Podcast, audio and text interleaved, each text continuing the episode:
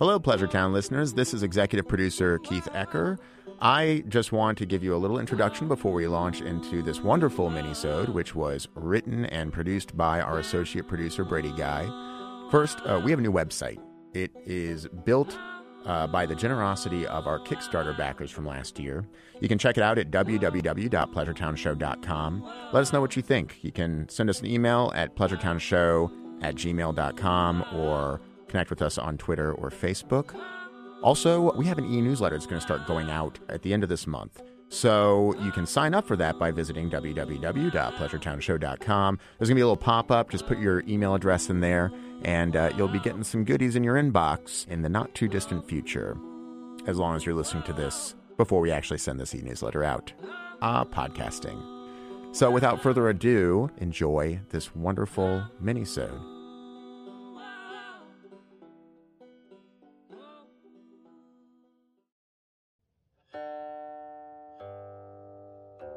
Hatred is a firework. It is gunpowder concealed in a paper thin body lying dormant, waiting for the tiniest spark of fear to ignite it. Careful, Cooley. You could break your neck falling off your horse like that. And for a Chinaman, this little caravan of hungry ex track layers was a tinderbox. Oh, what's this then? It seems here you lost your canteen when you took your tumble. Give it back! Oh, are you thirsty?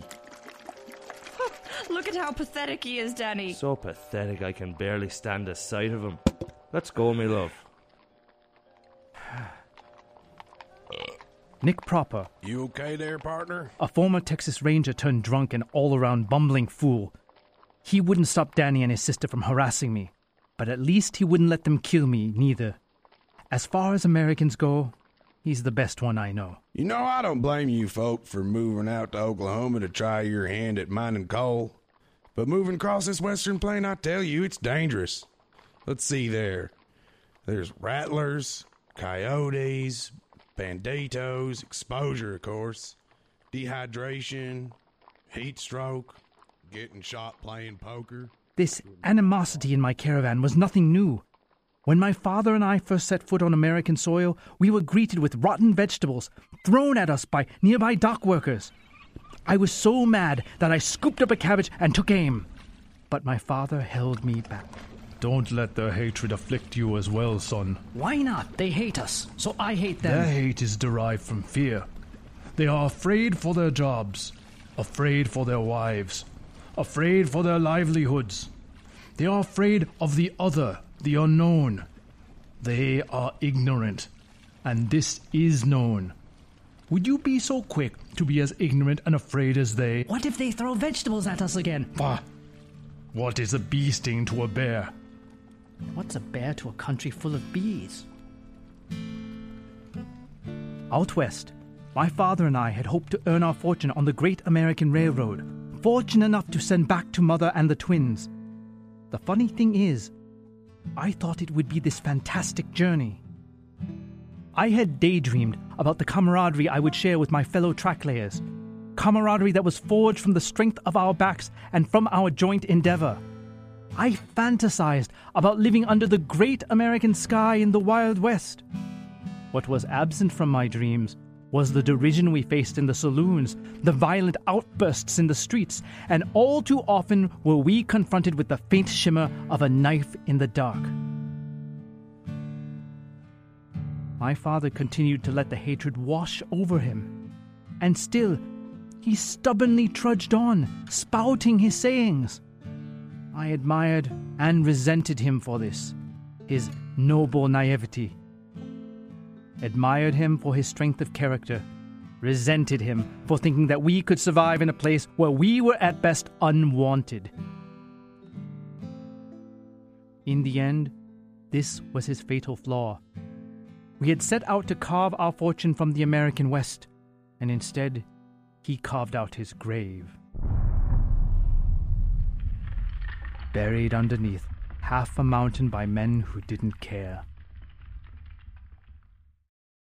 I was 20 and a prisoner in a foreign country. Unable to return home, I took up residence in San Francisco as a launderer for 13 long, miserable years until I finally earned enough to bring my mother and siblings to the States. But again, this country crushed my spirit in the form of the Chinese Exclusion Act. The United States would no longer be accepting Chinese immigrants. Now, there are many ways around the laws of man, but with the rise in risk came a rise in cost. Not only did I need to raise enough money to have my family smuggled in, but I had to find a place where they wouldn't be attacked. Which brings us to Oklahoma. Heat stroke, getting shot playing poker, getting shot watching people playing poker, shooting yourself accidentally. That's something I know a little bit about. Oh, and don't forget about cholera. There was a rumor floating around in that town we just passed through that they probably had an outbreak. But you know rumors. Probably just some mother hens clucking up something dramatic. Heh. You know cholera, right? Comes from bad water. Bad water, you know, glug, glug, glug, patooey. Good thing I only drink whiskey. You don't have water? Didn't you hear me? I only drink whiskey. That night, I remember hoping that going without water for a day or two was going to be the extent of my worries. I guess some of my father's naivety rubbed off on me.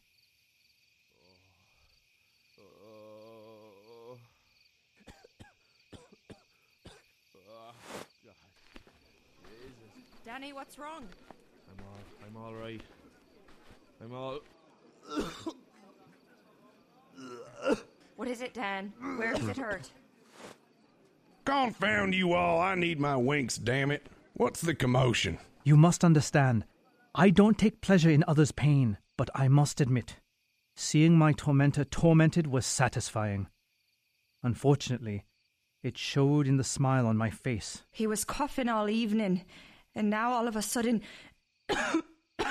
he's he's cramping and puking, and and you, the Chinaman, did this. Now hold on a moment, miss.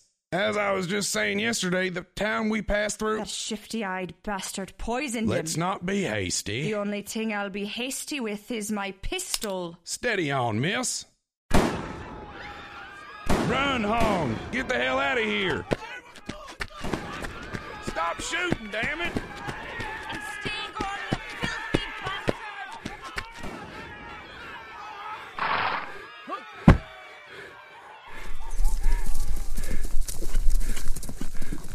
Ostracized once again, I rode from the caravan.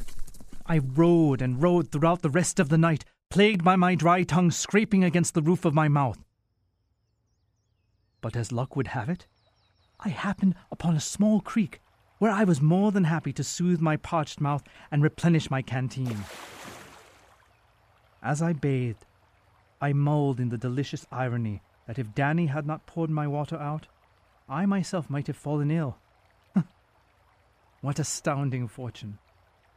With any luck, Aideen might fall ill herself.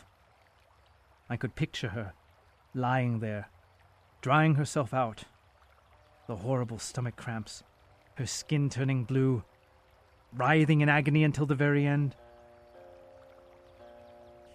Damn it. Damn it. I couldn't let the man die, or the woman, or anyone else who had drunk the tainted water. I would not let myself fear them as they feared me. I would return to the group and lead them to the creek. I decided I would save them. The sun hung high in the sky, and my eyes drooped from the lack of sleep. Yet I was alert. I thought Aideen might be waiting for me. Instead, I found her and her brother waiting for death, their lips cracked and dry, their chests rising and falling erratically. Nick, unusually grim and silent, stood by their bedsides. Before I could make my way over to their tent, he spotted me and pulled me aside. Hey there, Part. It might be best if you keep your distance. But water! We dumped all we got in case that were tainted too. The closest water on the map is Pleasure Town, but that's 20 miles away. This whole camp needs clean water pronto, otherwise. No, I know where water is. You know where water is? Well, Lord have mercy, Hong. You might have just saved the camp. Let me find my let me find my map. It's somewhere around here. Is that the Chinaman? I thought I told you to stay gone. You should have listened. After all, you ain't got nothing to come back to. What does she mean? It can wait, Pard. Now about that water. No, no, what did they do? What did they do? Hong, hold on a minute. Hong! In front of me were the tattered ruins of my tent and the ashes of my only possessions. The few tangible things that kept my family alive with me. The letters from my mother, a few of my father's old clothes, and all of my savings. Gone. Look, I know this isn't the best time, but these people desperately need water. You know where it is. All you have to do is point it out on this. Hong? Hong, where are you going? Hong, show me where the water is. Hong! Hong, you can't leave these people! Yeah. Hong! Hong! You're killing them, Hong! You're killing them! God damn you!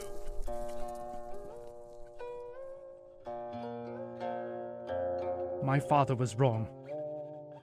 Retaliation is an act of justice, not of fear.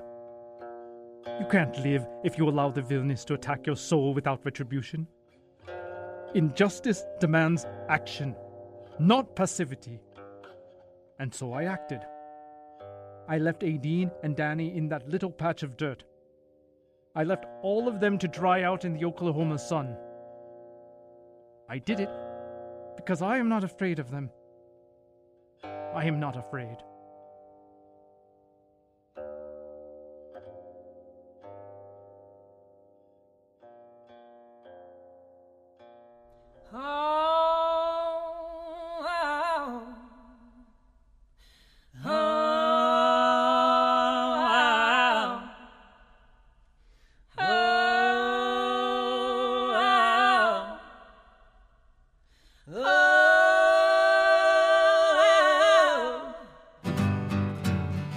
Hello, Pleasure Town listeners. This is Emily Modaf, senior producer of the show.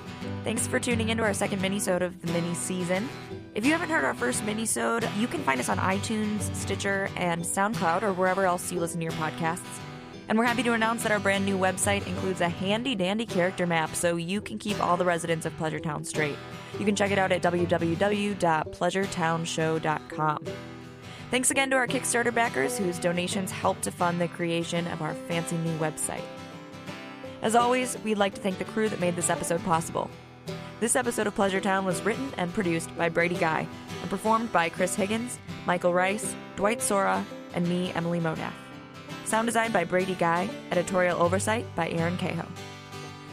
Pleasure Town was created by Keith Ecker and Aaron Cahoe. Our senior producer is me, Emily Modaf, and our associate producers are Brady Guy, Joe Courtney, Lizzie Seidenstricker, and Colin Wright. Our staff writer is Gwyn Fulcher.